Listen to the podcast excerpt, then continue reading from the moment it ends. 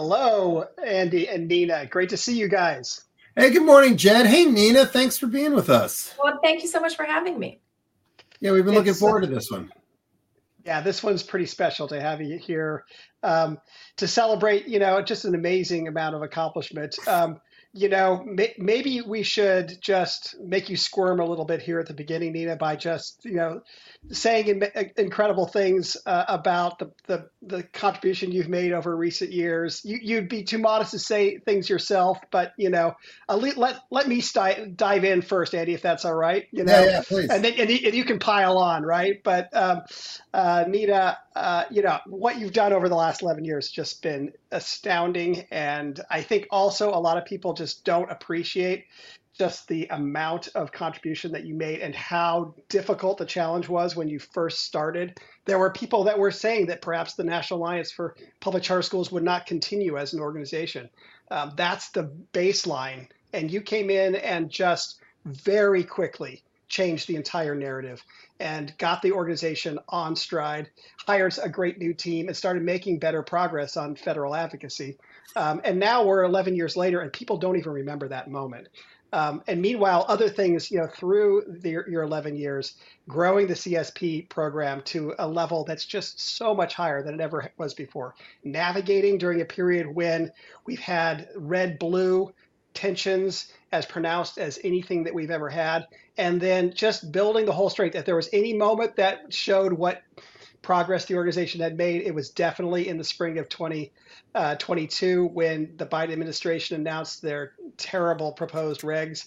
And I mean, the alliance was there and basically turned the administration around in ways that I think will help the, the the movement for many, many years to come. So at least from my standpoint, Nita, you know, um, just an amazing, amazing run. And I just want to thank you for uh, for everything that you've you've done. Andy, pile on. You know, I think that was, that was well said. Um, let me think things I'd add to it. I mean, first of all, I think you have done a fantastic job. Nina, Nina's two really important things. She's a fantastic professional, very professional, gets the job done. Um, she's also a fantastic person. She's a great, great human. Uh, and just a wonderful person in the sector and a friend and all of that. Um, and so I want to call both of those out. I think like what stands out to me is the problem the National Alliance has faced, and and you're totally right about the challenges when Nina took over. Um, I think, and I think some of those challenges persist now, is everybody's always wanted to be kind of all things for all people, right? And so there's been just intense cross pressure over the years. And I should say, like by way of full disclosure, I was a founding board member and I was a board member of the organization that was a, that was its predecessor, so I have some history here. Um, but people, it's people have always wanted to be be good cop, be bad cop, do really hard edged, you know, advocacy for charter schools, be really collaborative and work with everybody. Like all these things you actually no single organization can do, and I feel like Nina has just navigated that with with just aplomb. And I think most leaders would have either become like really frustrated. Um, and that would have led to bad outcomes or would have simply failed at that. And I think that she just deserves just amazing, uh, just respect and credit for not only sort of just it, sort of keeping that going, but actually really accomplishing big things despite all of that. Um, and that, that when I, when I think about it, that's what I'm most, uh, that's what I'm, uh, that's, that, that's what I'm most impressed by, is though I don't think most people would have pulled it off with the aplomb that she did. And she has that combination. I said she's a great professional of like, just really good political skills, people instincts, and just a deep commitment to improving education. I mean, I've known Nina for a lot longer than her uh, education uh, and charter school days, and she's just deeply committed that this system can work better than it does. And, and like people who, who believe that and show up to work every day to try to bring that to life are, are incredibly valuable. So thank you, Nina.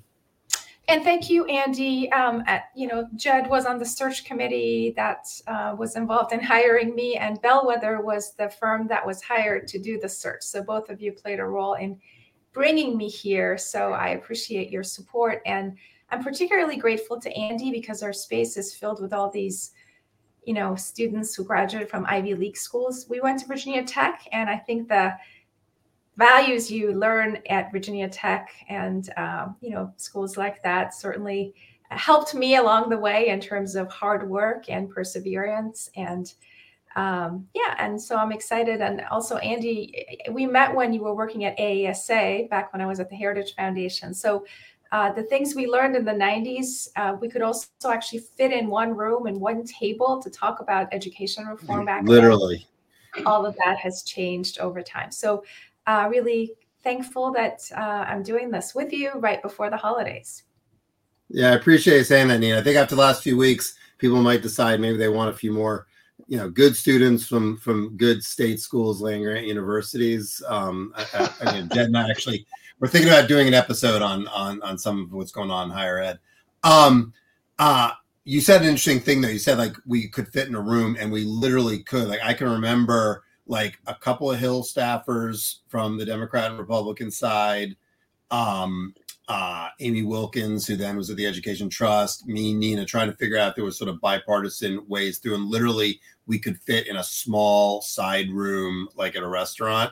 And then education kind of became this big bipartisan thing. And now I think it's a little bit more back to, we're probably back to smaller rooms and restaurants right now as we try to figure out how do you rebuild a a, a more bipartisan coalition going forward. So, Nita, if you were going to talk about the thing that you uh, are, are happiest about that's happened over the last eleven years, or maybe one of the greatest accomplishments for the for the Alliance, what what would you put your put your finger on?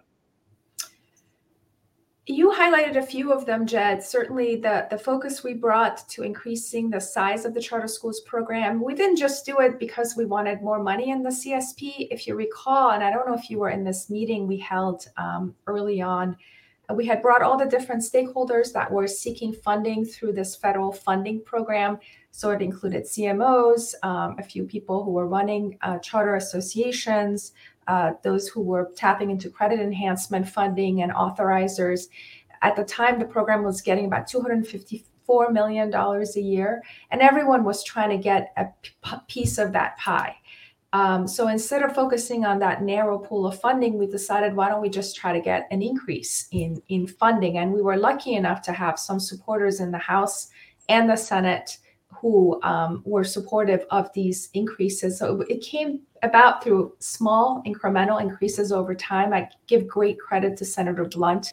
When he was um, heading appropriations for us every year, uh, he would put the money in, and usually with senators, Um, you know, usually their staff are the individuals who handle these things, but he himself was very engaged. I remember running into him at a reception where he pulled me aside and said, you know, I'm going to do it this way and that way. So the fact that you had a senator who was that deeply involved in the work was was great. Uh, and that's going to continue, I think, so long as there is demand and interest in the program, and there certainly is.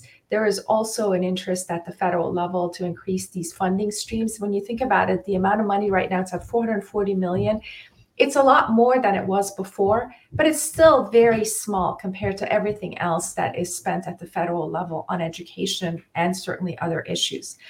Um, the other thing is the increase in the number of states that started to open charter schools. And when I started, Washington State had just passed a charter law through the Uh, through their ballot uh, process.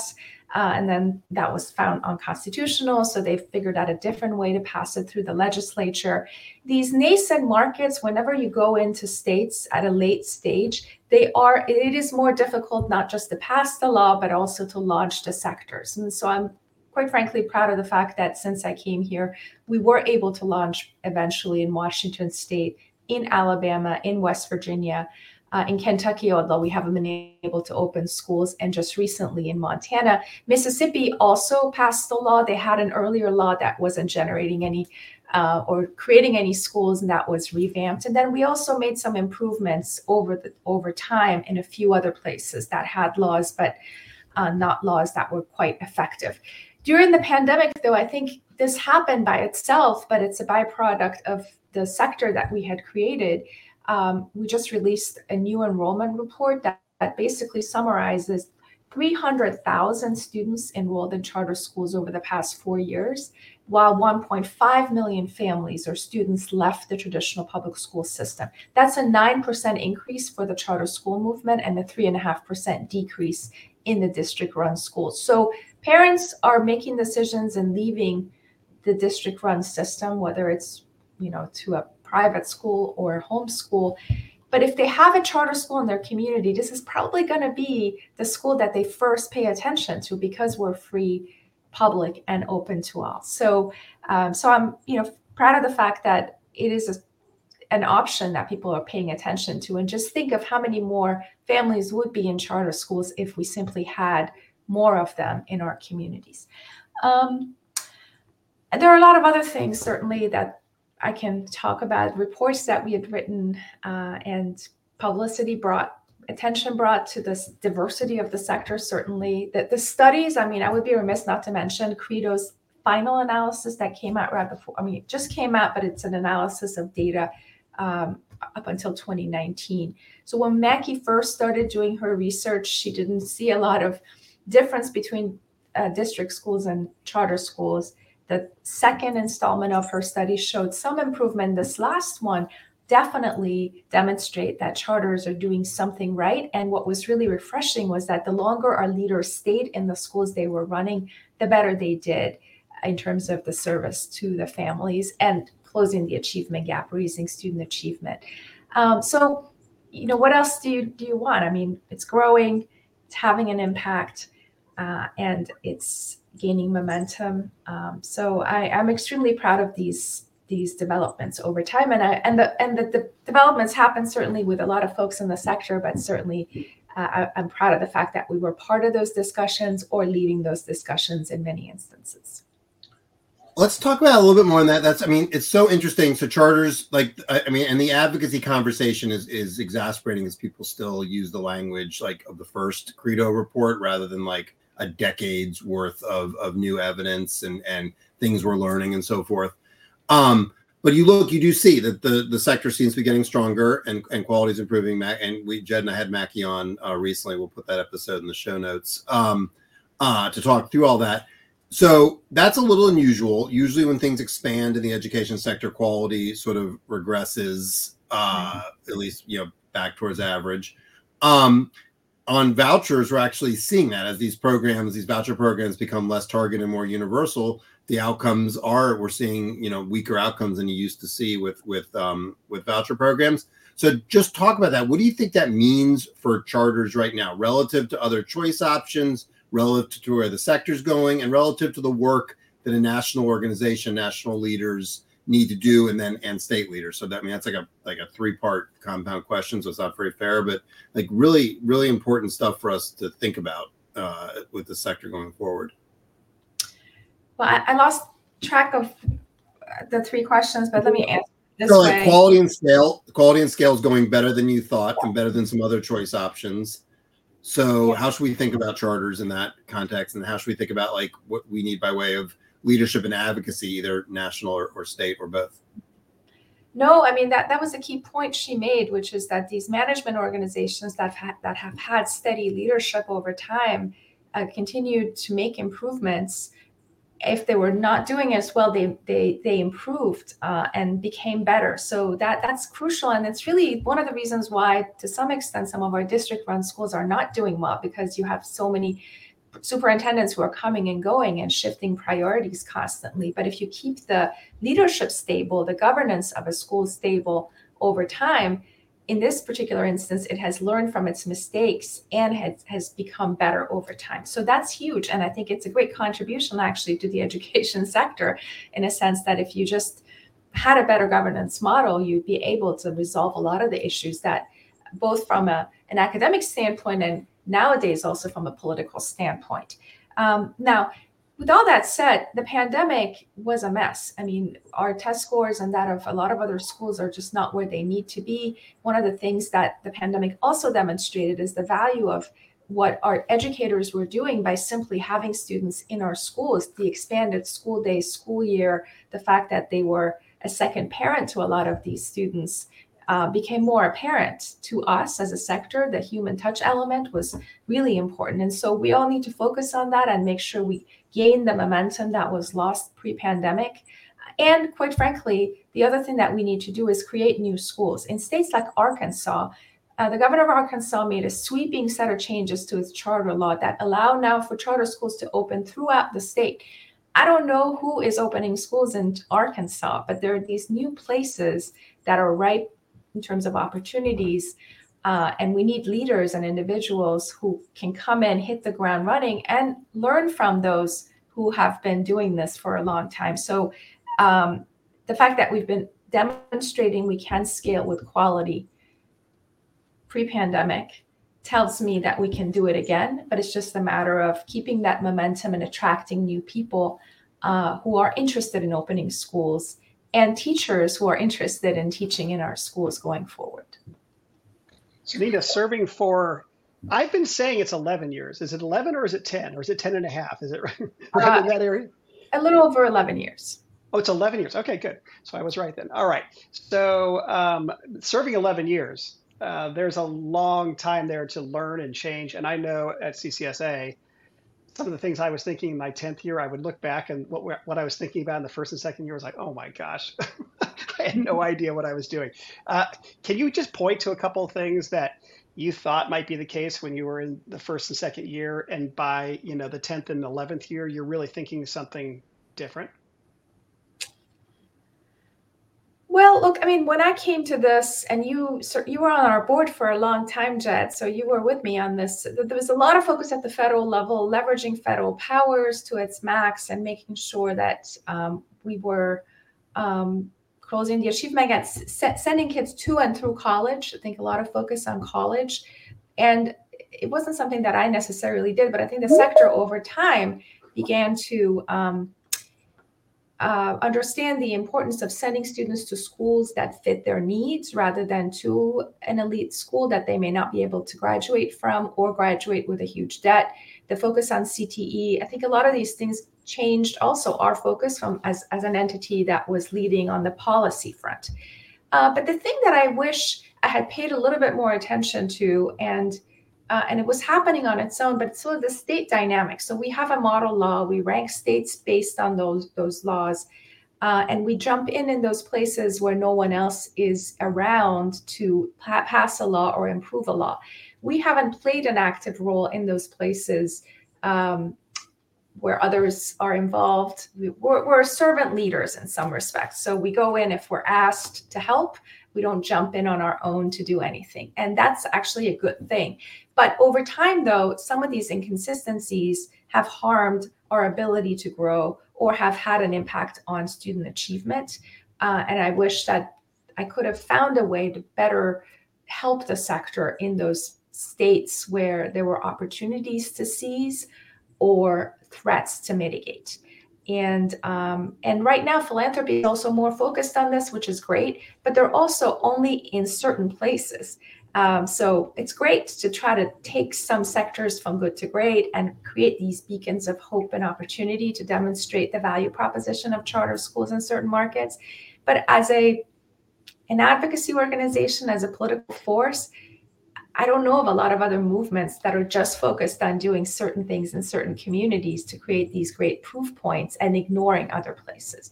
Um, so that's the one thing that I wish I had focused on more. And but it's not too late, and hopefully the next leader will be able to seize and, and do more in some of these other communities. What's been the biggest surprise?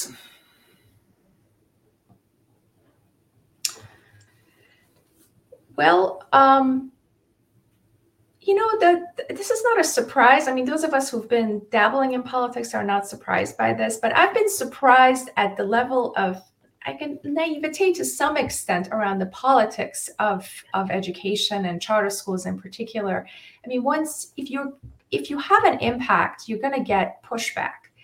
The pushback is a sign of your effectiveness, but I have been surprised at how people see the pushback as a sign of weakness or a sign that we're not doing something well or something right. And I think it's important to be really clear on what is it that you need to fix, and you need to do your dirty laundry behind closed doors to address those issues. There are certainly a lot of things that are need to be addressed in our sector, um, but I, uh, I have, you know, I think a lot of our leaders are just here to run great schools, and the politics and the noise is not attractive to them, which is as it should be. Most people teaching are not here to, you know, um, to, to be in the field of politics or to pay attention to politics. But this is a political system. And as Shavar likes to say, if you don't like it, go run a private school. So uh, I wouldn't go that far, but I do think um, I am sometimes taken aback as to how certain things that are really come to me naturally in terms of what you need to do to fight back uh, require far more attention and, and hand-holding and funding in some instances. I mean, if something bad is, if a good story is happening nowadays, you have the opportunity to tape it with your phone and publicize it through so many different mediums. And uh, but that doesn't come naturally to most of us. And I think the process of getting most more of our leaders engaged in the political discussions to get them to register to vote, to make sure that they're showing up to defend what they do or proactively push for it before they're elected officials, that's just taken more time and something that in some instances we should have paid more attention to at the beginning. Is that because people are just naturally conflict averse, do you think? Or like I've noticed some of our funders, they make their money, they they do everything that you're talking about in terms of being very aggressive in the political and regulatory space and all that. And then in, in their philanthropic life, they don't want to have to do that. And so they want everything to be collaborative. But as you pointed out, this is a political space. So is it is it that? Is it just people are, again, people are naturally conflict averse? Is it something about education? Generally speaking, people in education, they don't want to fight. They, you know, they, they, you, people are here on all sides of these issues because they want to try to do right by kids. So like, why is that? Because I totally agree with you. And it's a, it's a very interesting dynamic. Do you like, so just take that like one more, one more click down. Like, um, why, why do you think that is? And yeah, I know you have an answer to this too, since you think about these issues every day. You know, for many of us as those who are, you know, students of, of this movement and, and a lot of the researchers and academics in this movement, the data was really important. And there was a perception by a lot of the individuals who were, who were investing in, in, in this system that if you just showed up with the data, if you could just prove that this model works and that you are able to close the achievement gap, that would have, that would be the tipping point that would then make everything else fall into place. And other public schools would join hands and emulate it. This would be the case, again, if the politics were not part of the mix. Of course, that didn't happen. And, and in fact, in those places where we had the best evidence, that's when the opposition fought back even harder. I mean, look at Massachusetts. That ballot initiative that we were trying to pass was grounded only on lifting the cap in those schools that had wait lists in Boston, in a very narrow market that was serving Black and brown students. And the opposition made it seem like this would take money away from all these suburban schools and take arts and sports from all these other public schools. So, so yes, I mean, I think the fact that we thought the evidence in and of itself would be enough to convince the opposition that this is a good thing or to catapult the kind of systemic change in the traditional public school system, uh, maybe you call it naive. But from a funding side, though, and I don't blame philanthropists for this, they want to go in deep, do something big in one place. But then if it doesn't happen, you know, in our space, you just need to do it consistently over a long period of time until you see results. So if it's just one effort on a given day, chances are, even if it sticks, you ha- you know, it might you know, go backwards after a while. If it's a political political win, certainly you have to protect it constantly. So not investing in the political side of the spectrum um, by electing the right people to, to office, by protecting those who are sticking their necks out. Those things uh, have had a ne- negative impact on our sector and things that certainly people are paying more attention to, but that, that has nothing to do with education and what's happening in schools. And, um, You know, I think that's maybe surprised some individuals. And the other thing, honestly, is most of the people who are running charter schools, who are sending their kids to charter schools, are Democrats. And the fact that the Democratic Party in some of these instances, or Democrats, are not sticking their necks out has surprised a lot of individuals. And but some of that is changing. And I know that once you, the, the great thing about our movement is the minute people notice a flaw, they're quick to go and address it. So I do think people are paying more attention to this, and by giving Um, by paying attention, hopefully we'll be able to also bring the resources necessary to fight back. You know, I'm wondering if you can give us a backstage pass to what it's like to lead an organization like this for eleven years. I, I know that now that I've been out of C C S A for five years, there are certain anecdotes that I'm telling now more to the kids and to friends. A lot of it just kind of fades away. But there are these moments just that seem to crystallize, in my memory anyway, what it was like to serve in that role. Do you have a couple of just anecdotes, like moments you know you're going to remember, you're going to be talking about with your family and friends for the next thirty, forty years? Well, Jed, your tenure at C C S A was very different from mine because you started at C C S A in its heyday. You had a lot of charter schools in the space who were funding the association. You had Carrie Penner and Reed Hastings on your board. Um, so mine, you know, as you noted earlier, I came when the organization was kind of teetering and, you know, funders were not sure if they would, they wanted to continue supporting it. So uh, for me, it's felt like drinking out of a fire hose the minute I started the work. And I've loved every minute of it. I think the thing that I will most remember is actually the day we decided to go home at, when they announced that there's a pandemic and you should go home.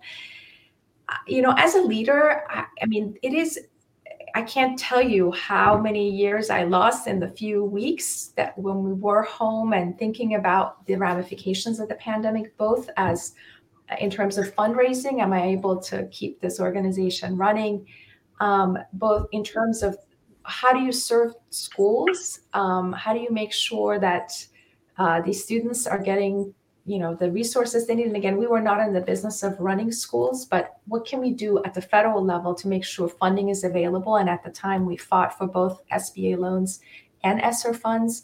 Um, so a lot of the things you had to do in that period of time were very different than what you were doing before. So I'm always going to remember those first few weeks, certainly of the pandemic at home, trying to figure out what this new world means and how do we leverage it. And Um, and I'm glad that we came out ahead. And our sector certainly responded very well in the first few months of the pandemic.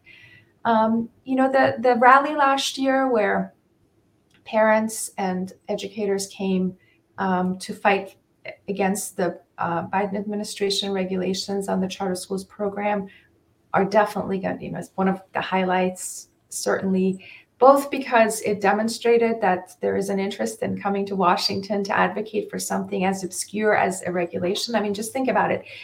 Explaining what that regulation did was very complicated. Getting individuals who are not living our lives and are not thinking about rules and regulations, especially in communities that honestly didn't stand to benefit from C S P money.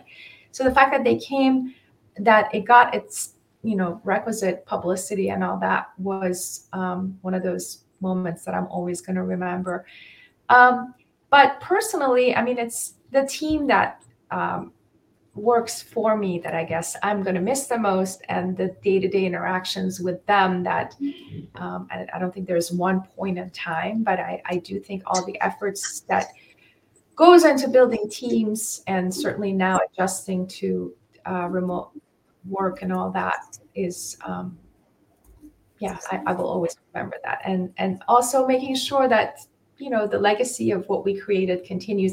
I like to tell people, like, we're we're celebrating our twentieth anniversary next year. So in a way, I came here when the organization, when it was in its tween and teenage years. Now it's officially, you know, entering adulthood. So um, hopefully uh, it can do great things and learn from the things it's learned in the past and move the sector forward in, in a very, you know, evolving um, world.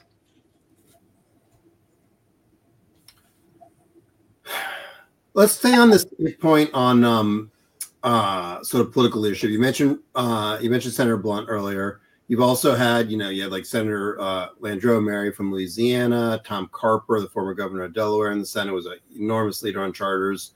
Like, so you you had like some really, like, you know, bipartisan uh, folks who really were leaning in on this. Who do you see sort of as the leaders now? And what do we need to do? You talked earlier about the partisanship. Like, what do we need to do to maintain bipartisanship, especially in this time of, of just really intense hyperpolarization?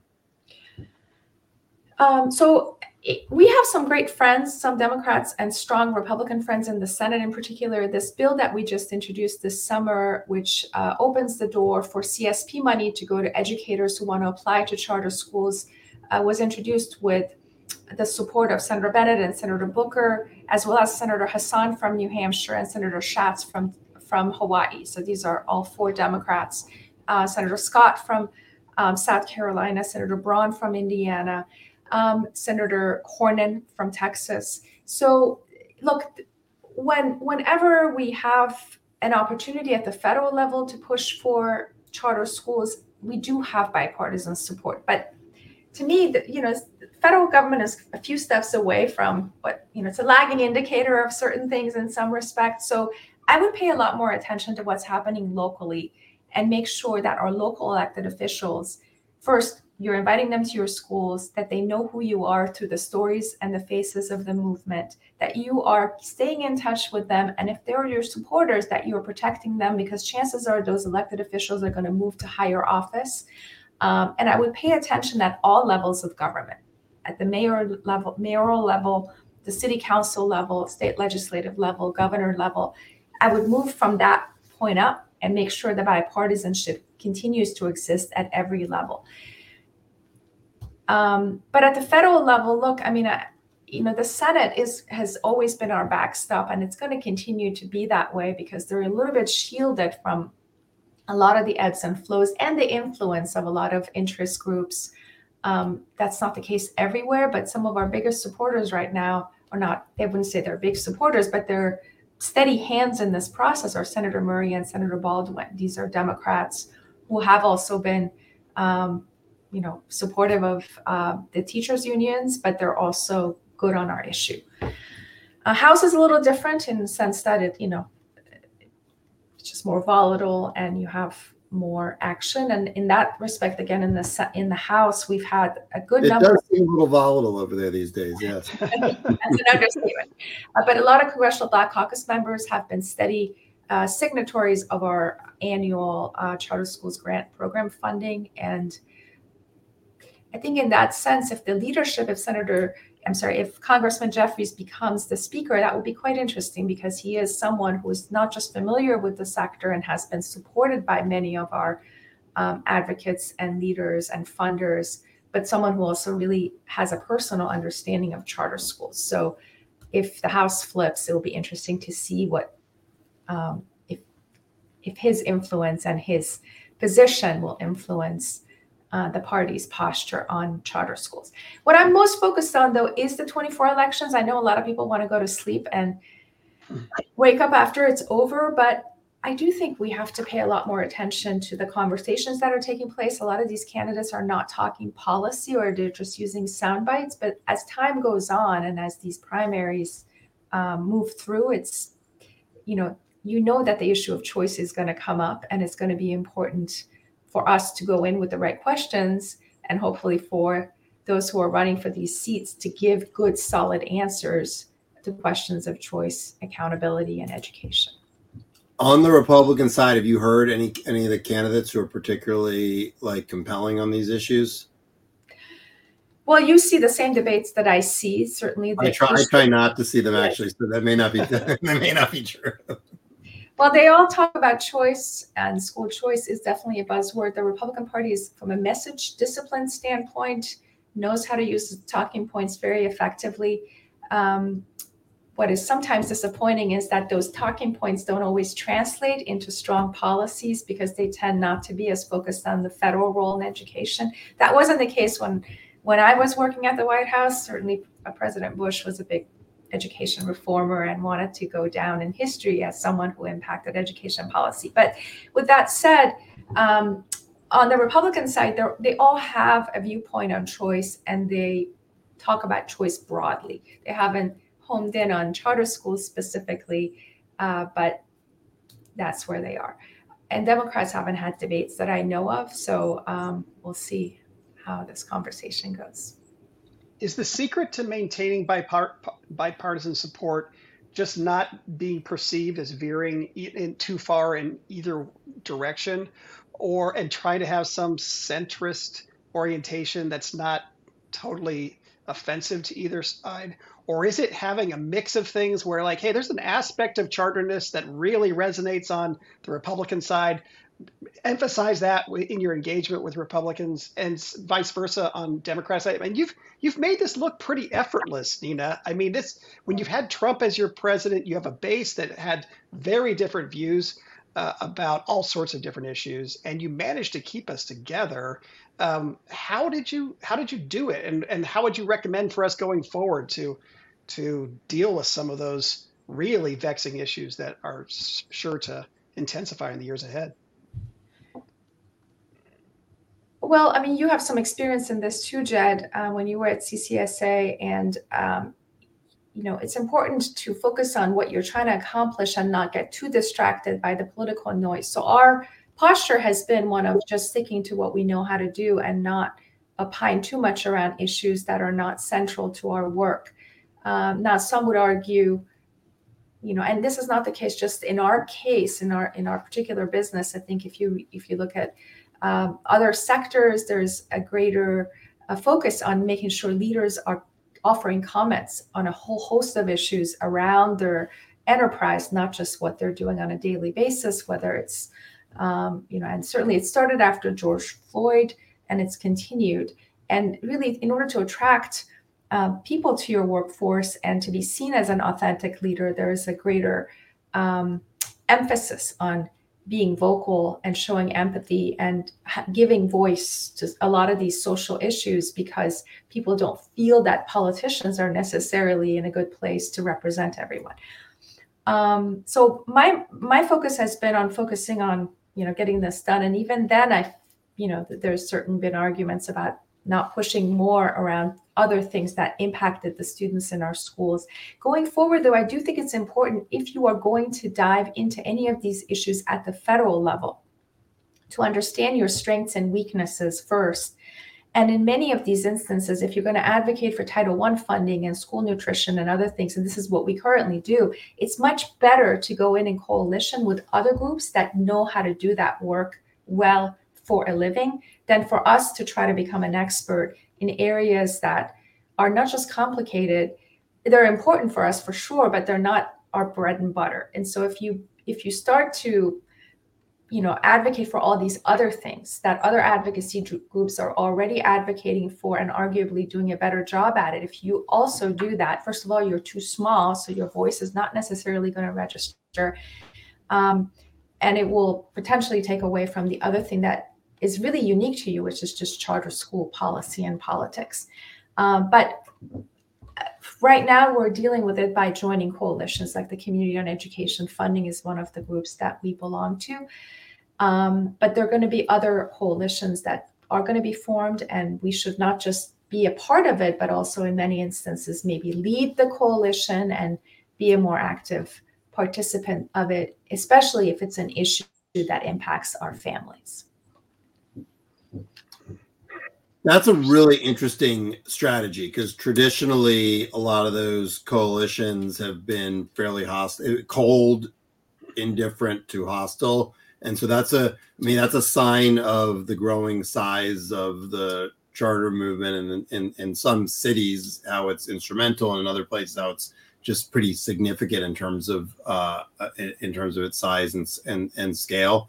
And so that if, if over the next ten years, charters emerge in a leadership role across these coalitions, that does seem like it has the potential to really sort of change the politics uh, around the issue and change how, how charters are perceived and make the job of this, the sort of reflexive opponents that much harder. Yes, I agree. It's like, you think we're going to get to a place where it seems like you could have a dynamic. I mean, you're talking about you're talking about the Jeffries, who it does seem like if, if you had if someone you know forced you to bet a thousand dollars on who the next Speaker of the House was going to be, you'd, you'd, well, actually, I shouldn't say that, because we're probably there'll probably be a couple more Republican speakers between now and, and November. But um, after the election, the next Speaker after November, you know, it, it seems like things are lining up pretty pretty well for him. Um, And some other leaders who behind the scenes, like Patty Murray, people don't, you know, think of her as like a charter school champion, but, you know, she runs she runs her committee pretty effectively with, um, uh, yeah, I think I forget how you said it, but basically like stability and, and predictability around things. Um, so is there is there a scenario you see where you essentially you're, you'll have all the big fighting, the people like the unions, everybody gets to have their big public fight, but like behind the scenes, well, they'll actually be like a fairly Just, just a fair amount of like, you know, just path dependency for charters kind of moving forward. And is that a pretty, is that a pretty good outcome in the big scheme of things. Um, let people have their theater, but charters actually get the policy and the resources that they need. Oh, yes, I do. I mean, I think, to again, the Senate, again, it's hard to predict a year in advance. I think our politics and everything that's happening is so different from what it's what's happened before. So whenever people make these broad predictions, even around the presidency based on today's polls, I just have to question whether you can really count on what people are saying right now to guess at what's going to happen next year.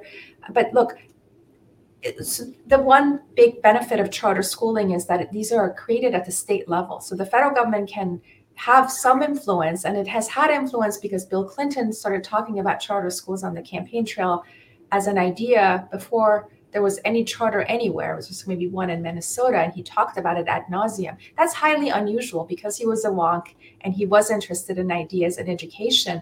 Back then, it was cool to be an education governor, so he talked a lot about it. So it's usually not the norm for someone at the federal level, and certainly a president, to talk about something that hasn't quite started to brew at the state and local level. The fact that all, all of our laws are created at the state level shields it from any kind of federal influence. The thing you have at the federal level, though, is the bully pulpit, the fact that there is the charter schools grant program, which has now been around for quite a few years. When something has been around that long and has a constituency, it's hard to get rid of it. So I'm not worried about the C S P. But if you want to grow it, if you want to, you know, turn it into an engine that's driving, um, not, not the C S P, but if you want chartering to be part of the discussion around, you know, education reform policy, issues of economic revitalization, chartering and the charter school movement, education can be part of a whole host of other discussions that our country is dealing with. And I would hope that whoever becomes president next and whoever is leading these parties pays attention to that, because if you get education right, all these other problems go away. And certainly a lot of people in our movement are doing some really interesting things in their communities that go above and beyond just running a school. So um, so I think regardless of who's in power, chartering is going to have a seat at the table, but it's going to be up to us to constantly resell the value proposition and be visible. You can't just say, okay, well, you're doing this thing really well and the academic performance is good, and look at what, how many kids were graduating, and assume that people at the federal level know who you are and what you do and how well you do it. So now, unless there is a huge sweep and you all of a sudden have a lot of, you know, and Jed was witness to that in California. Um, I think federal is always going to be this way. You may not see a lot of things happen, and that's the case right now. Bills are not moving. You just, you're basically looking at appropriation cycles and watching the theatrics.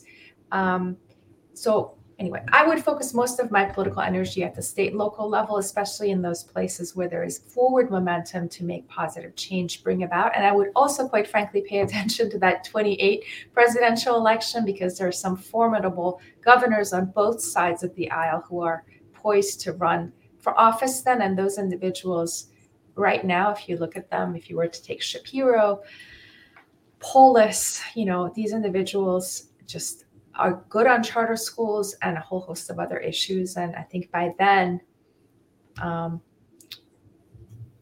you know, we're talking about a very different world, of course, but I think our odds are going to be better in terms of leading again at the national level.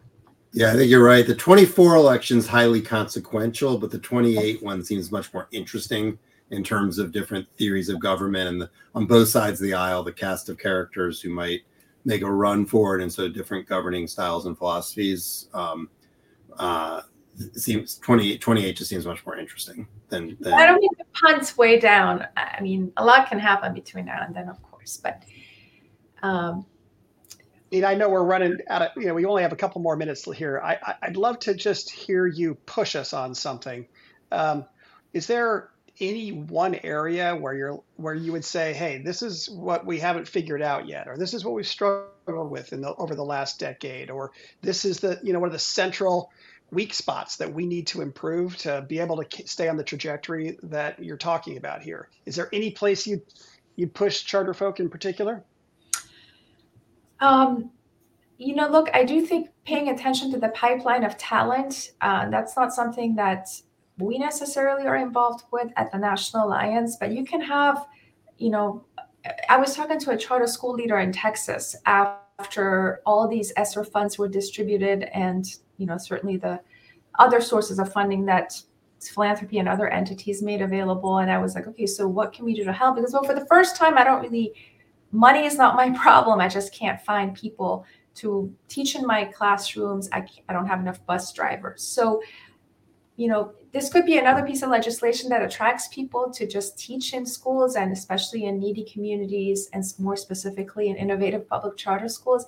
But I do think if we want to stay at the forefront of edu- education reform and innovation, um, we, knew, we do need to pay attention to who are we going to attract and how quickly can we get them to hit the ground running in communities that are not as familiar to us as past communities.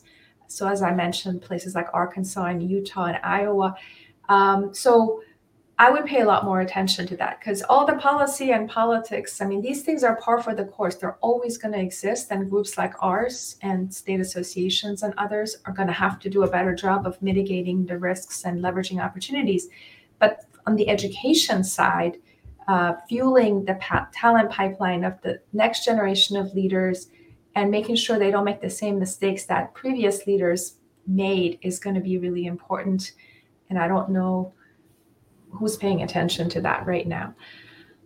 Um, and then on the political front, as I said earlier, I mean, I do think there is a greater need to draw dollars to C four efforts. I know there's no tax deduction attached to it, but you can see the fruits of your labor much faster when you invest in a, a C four activity, uh, whether it's an election or some other political activity. And I think we need to uh, do more. And in many states, the cost of doing these things is not as high.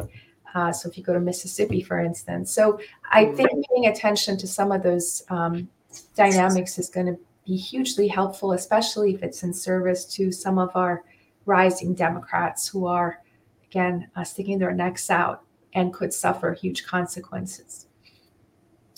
Thank you. We are almost at time, Jed. I know you had one. Yeah. You have a you have a great final question for for Nina that I'm very interested to hear the answer to as well. I was going to ask you just the Tim Ferriss question. I don't know, Nina, if you listen to Tim Ferriss at all, but he often asks his uh, his guests the billboard question at the end of his interviews, which is if you had a billboard and you could put a, you know, a few words on something to broadcast out into the universe, you know, what would that billboard say? And it just seems like a moment to ask you a question like that. If there's something that you would want the charter school world to know, or more broadly, what, what, I mean, yes, free, public, and open to all. Okay, great. But beyond that, what's the, uh, do you have any just general message that you could summarize for, for our world? I think my billboard would be, you know,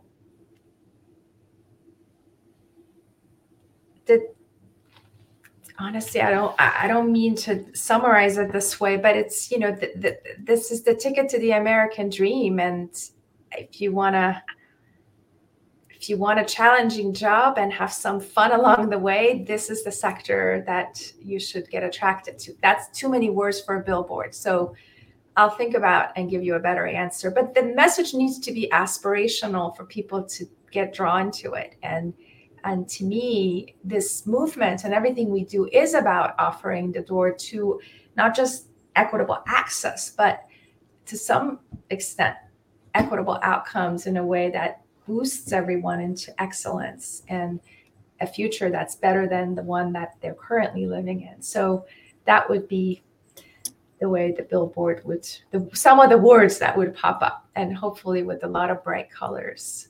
Um, Something about access to access to dreams, or a pathway to dreams, right, or something that, or, that charter schools provide. Hmm, yeah, and our schools truly are. I mean, th- it is about fit. It's about bringing the potential of every child and the uniqueness of every child. So, um, so those are the messages that I think we need to talk more about, and ones that resonate with just about every family. And when you talk to the average pa- family, they're not interested in charter schools or private schools or public schools or magnet schools. They just want a great school. And I'm proud of the fact that our schools are some of the most innovative public schools out there that are striving to meet the unique needs of our families.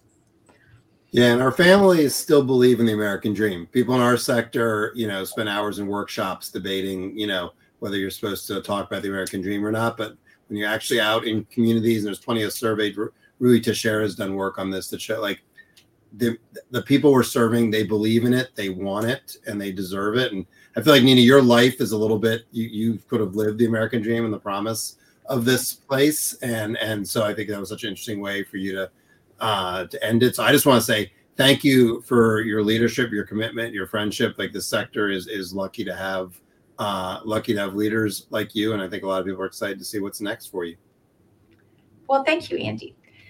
And Thanks so I- much, Nina. Yeah, no, I was just thinking about this American dream story. This year marks the fortieth anniversary of when we moved to the United States. And it's also the thirtieth anniversary of when I became a citizen. Um, so that's, you know, it's a big year, not just because I'm leaving the National Alliance, but for those two reasons, it's also the year that my daughter went to college. So a lot of change afoot, and I'm excited about what's ahead. And I know that whatever I do, I'll still be in touch with both of you and hopefully get back on Wonky Folk one day. Yeah, well, we love you're welcome back anytime. Great. You have a standing invitation. That would be great. All right. Thank you so much, Nina. Uh, and both you guys have great holidays. I look forward Happy to holidays. talking to you guys soon. Yeah. You will be back in the new year. Bye. Bye-bye. Bye-bye.